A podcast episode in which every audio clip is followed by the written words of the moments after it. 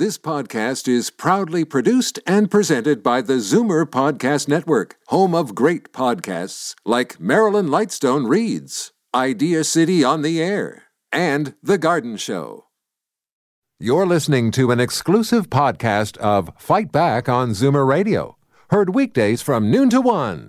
You're listening to an exclusive podcast of Fight Back on Zoomer Radio, heard weekdays from noon to one.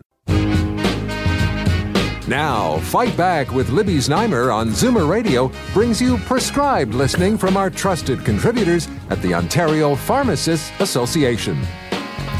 Welcome back. Calling all pet owners. Do you have a dog or a cat or something else that you love? Well, treating your pets by yourself as opposed to going to a vet for everything is a growing trend.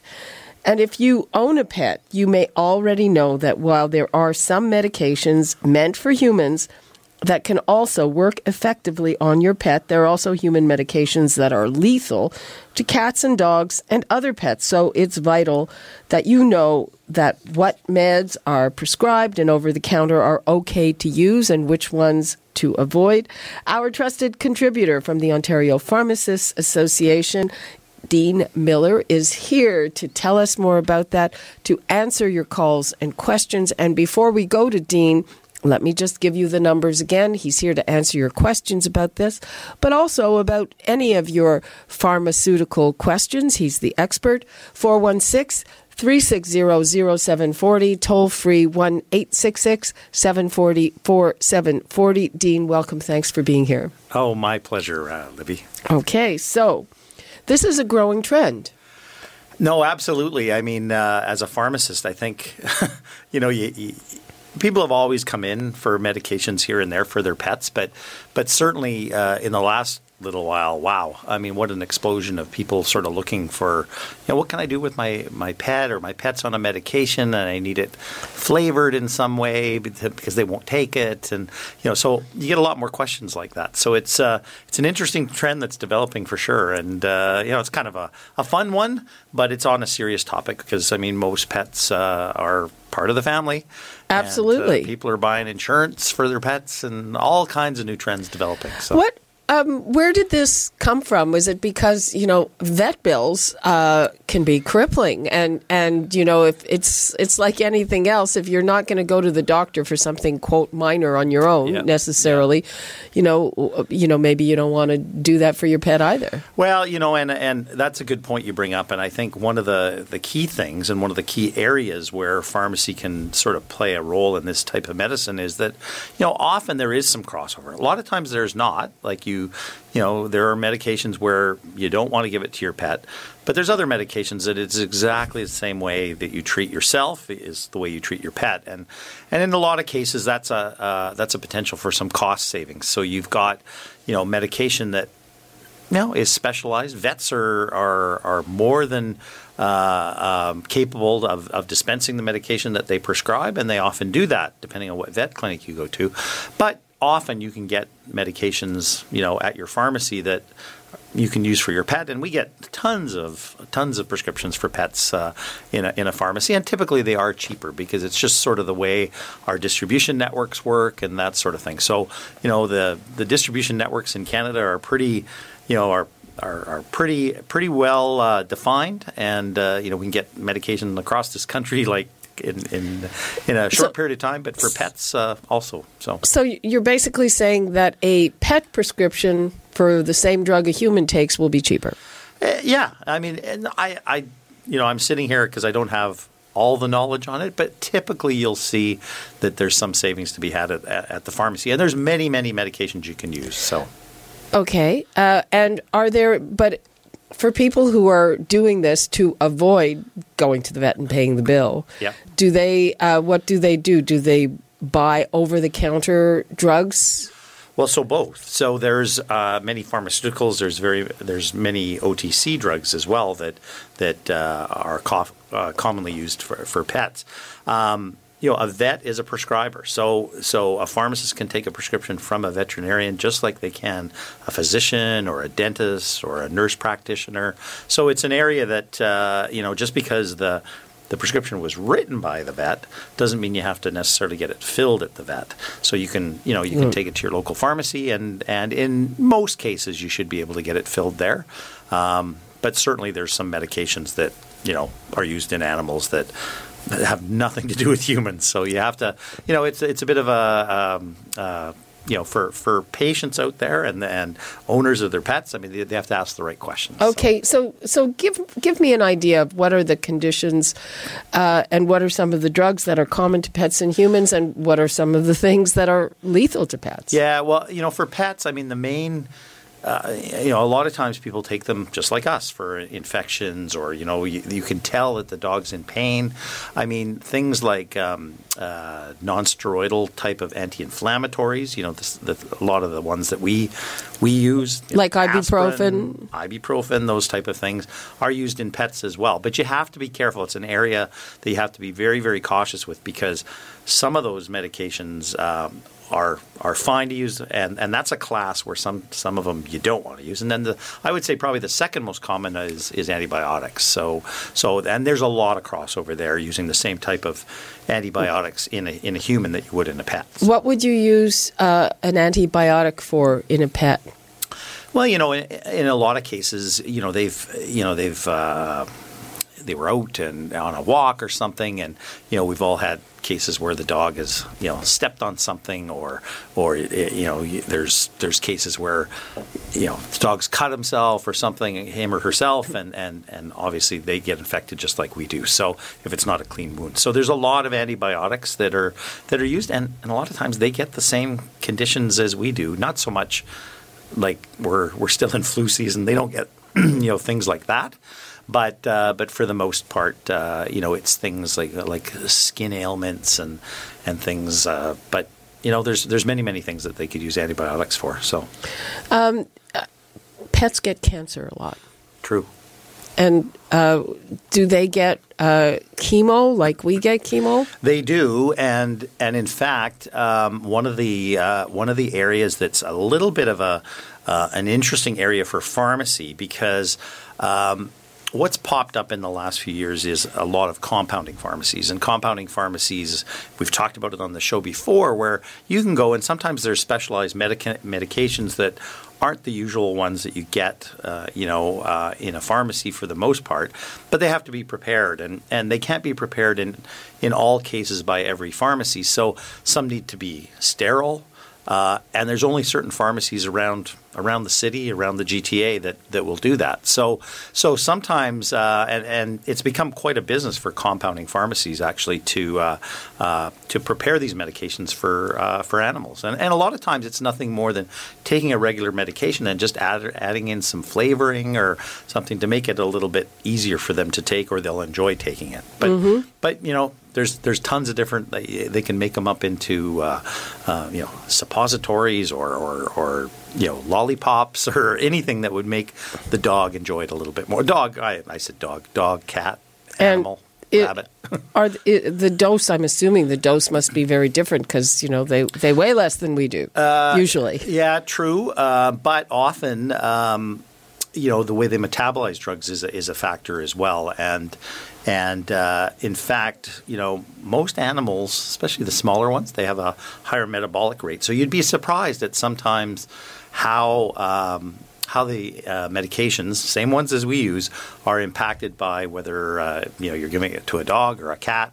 Um, you know, thyroid medications are used by thousands and thousands of, of, of people. They're all, all, also used a lot by uh, by pets as well. And in fact, that's a key area where you'd kind of go, well, boy, my dog has a higher uh, higher dose of thyroid than I do, or thyroid medication, and that's usually because their metabolic rate's a little bit higher. So, so interesting, interesting. Yeah, yeah. so it's a interesting area that I mean, quite truthfully, it's an area where I would say pharmacists in general don't know a ton about it, mm-hmm. but there are ones around, and I think this all the things that's happening with these special compounded medications for pets uh, will will sort of open up this new area of pharmacy. So Okay, let me give the numbers out again. We have been talking about medications for pets versus medications uh, for their human family members and uh, what you can use for a pet, what's lethal for a pet. If you have your questions, please give us a shout 416 360 0740, toll free 1 866 740 4740. Of course, Dean is here to take all of your calls and your questions about anything. I just want to remind people that just yesterday I saw a study which said that. Um, having the flu can lead to heart attacks. And I'm wondering if there's anybody in light of this who has questions about flu shots or flu medication. It's always a big topic. So we are here to take these calls and questions. Right now, we're going to take a quick break and we'll be right back. Now, Fight Back with Libby Znaimer on Zoomer Radio brings you prescribed listening from our trusted contributors at the Ontario Pharmacists Association.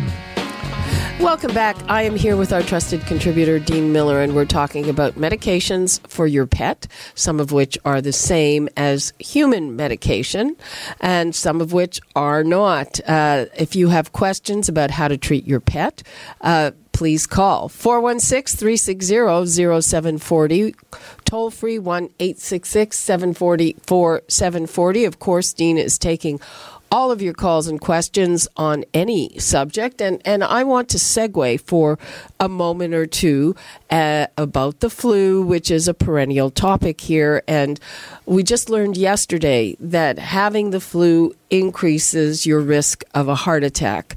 Uh, that's a very serious thing, obviously. And a lot of people think it's too late to have a flu shot. Is that right? Yeah, I mean, it's a question we always get because everybody thinks, okay, it's October, it's November, even the first bit of uh, December, so that's when you get your flu shot, and it's not available any other time. So that's that's not true. I mean, uh, uh, the flu season typically in any given year is late onset anyways. So I mean, we're third week of January now. Is it too late to get a flu shot? No, it's actually uh, still you know you'll you could develop a, an immunity because most flu, and this year is particularly bad. I mean, uh, looking at the Health Canada site, I have never seen um, I've never seen it light up. I guess quite like I've seen it this year. So it's been a number of years that we've since we've had a flu season like this one, uh, but but it's it's certainly alive and well the flu uh, season this year. So just so everybody knows, uh, pharmacies still have uh, a good supply of flu shots, uh, and it's definitely not too late to have your flu uh, flu shot. So. Okay, let's uh, go to the phones. We've got Marianne in Toronto. Hello, Marianne. Hi, Libby. I love your show. Thank you.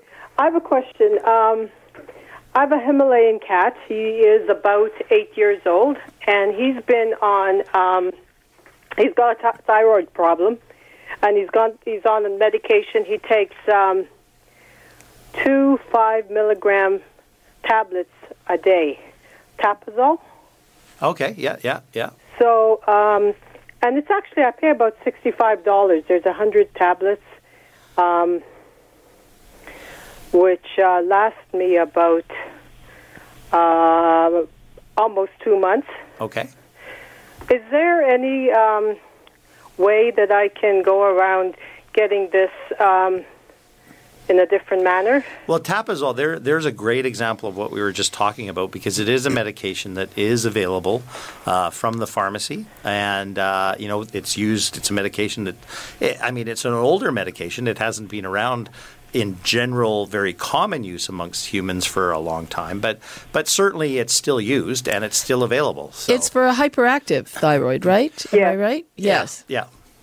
I think I took it back in the day Yeah. when I had that problem years Yeah, and years yeah. ago. So that that's a great example of what I mean. That you know, just saying to the vet, you know, can you just write me a prescription, uh, and I'll take it to my local pharmacy, and you know whether they have it or not. I mean, it's it's never more than a day or so before you get the medication in, so it's it's not an issue. But you know, I mean, if it's sixty five dollars, I think I can honestly say that, you know, it would not be sixty five dollars at probably whatever pharmacy you took it uh, to across uh, across Ontario.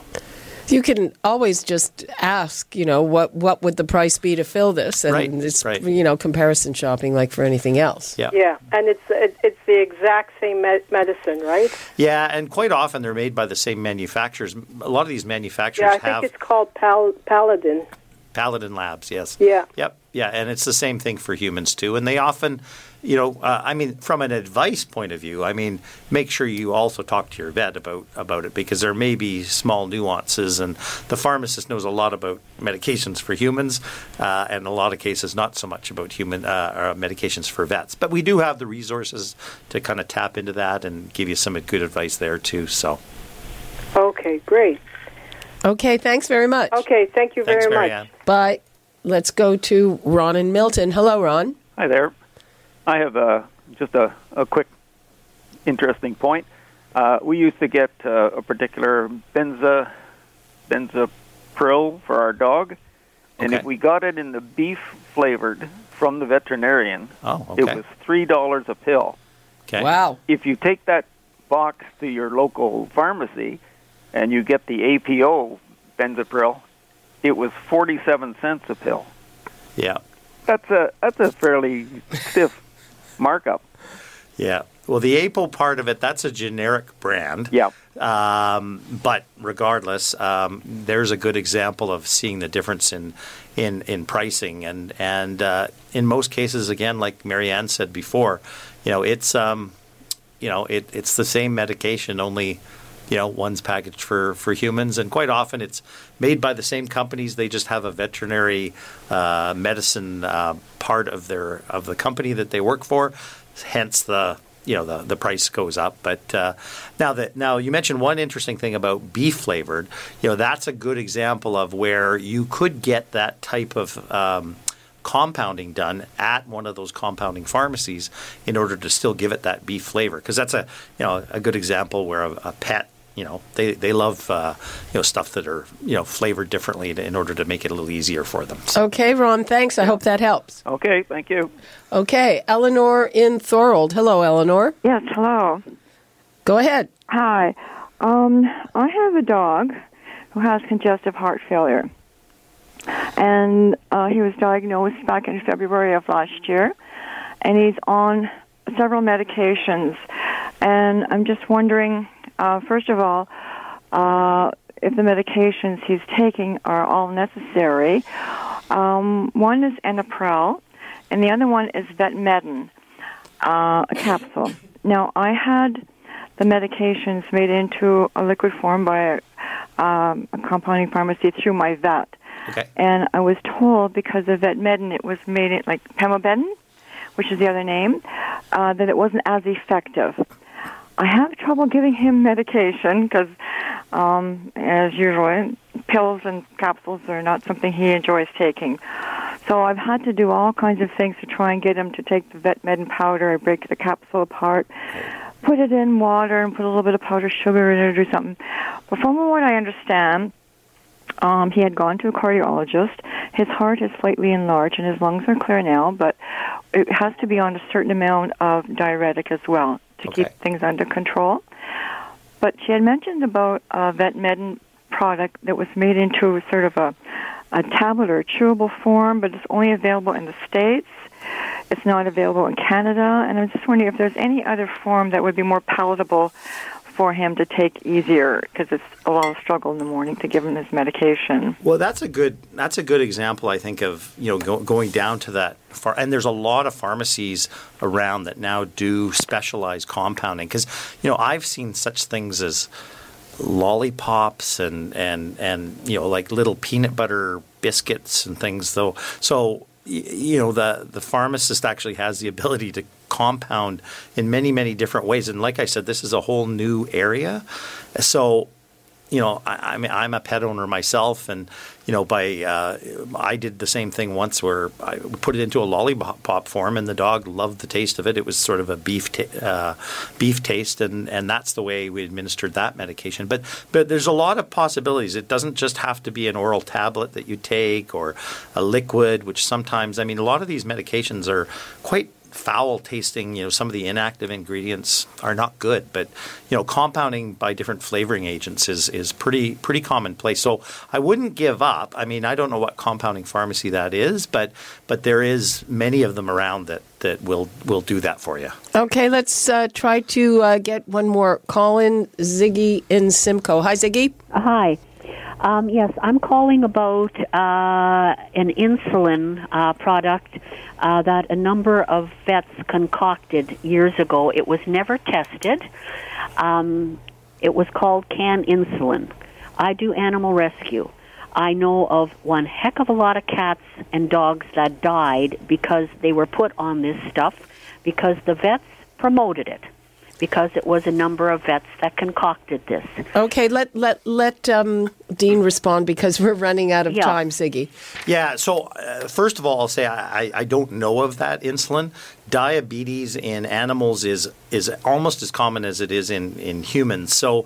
Um, you know, all I can say is that there's a ton of different insulin products on the market today that are all safe and very proven with uh, not only for humans but for pets as well.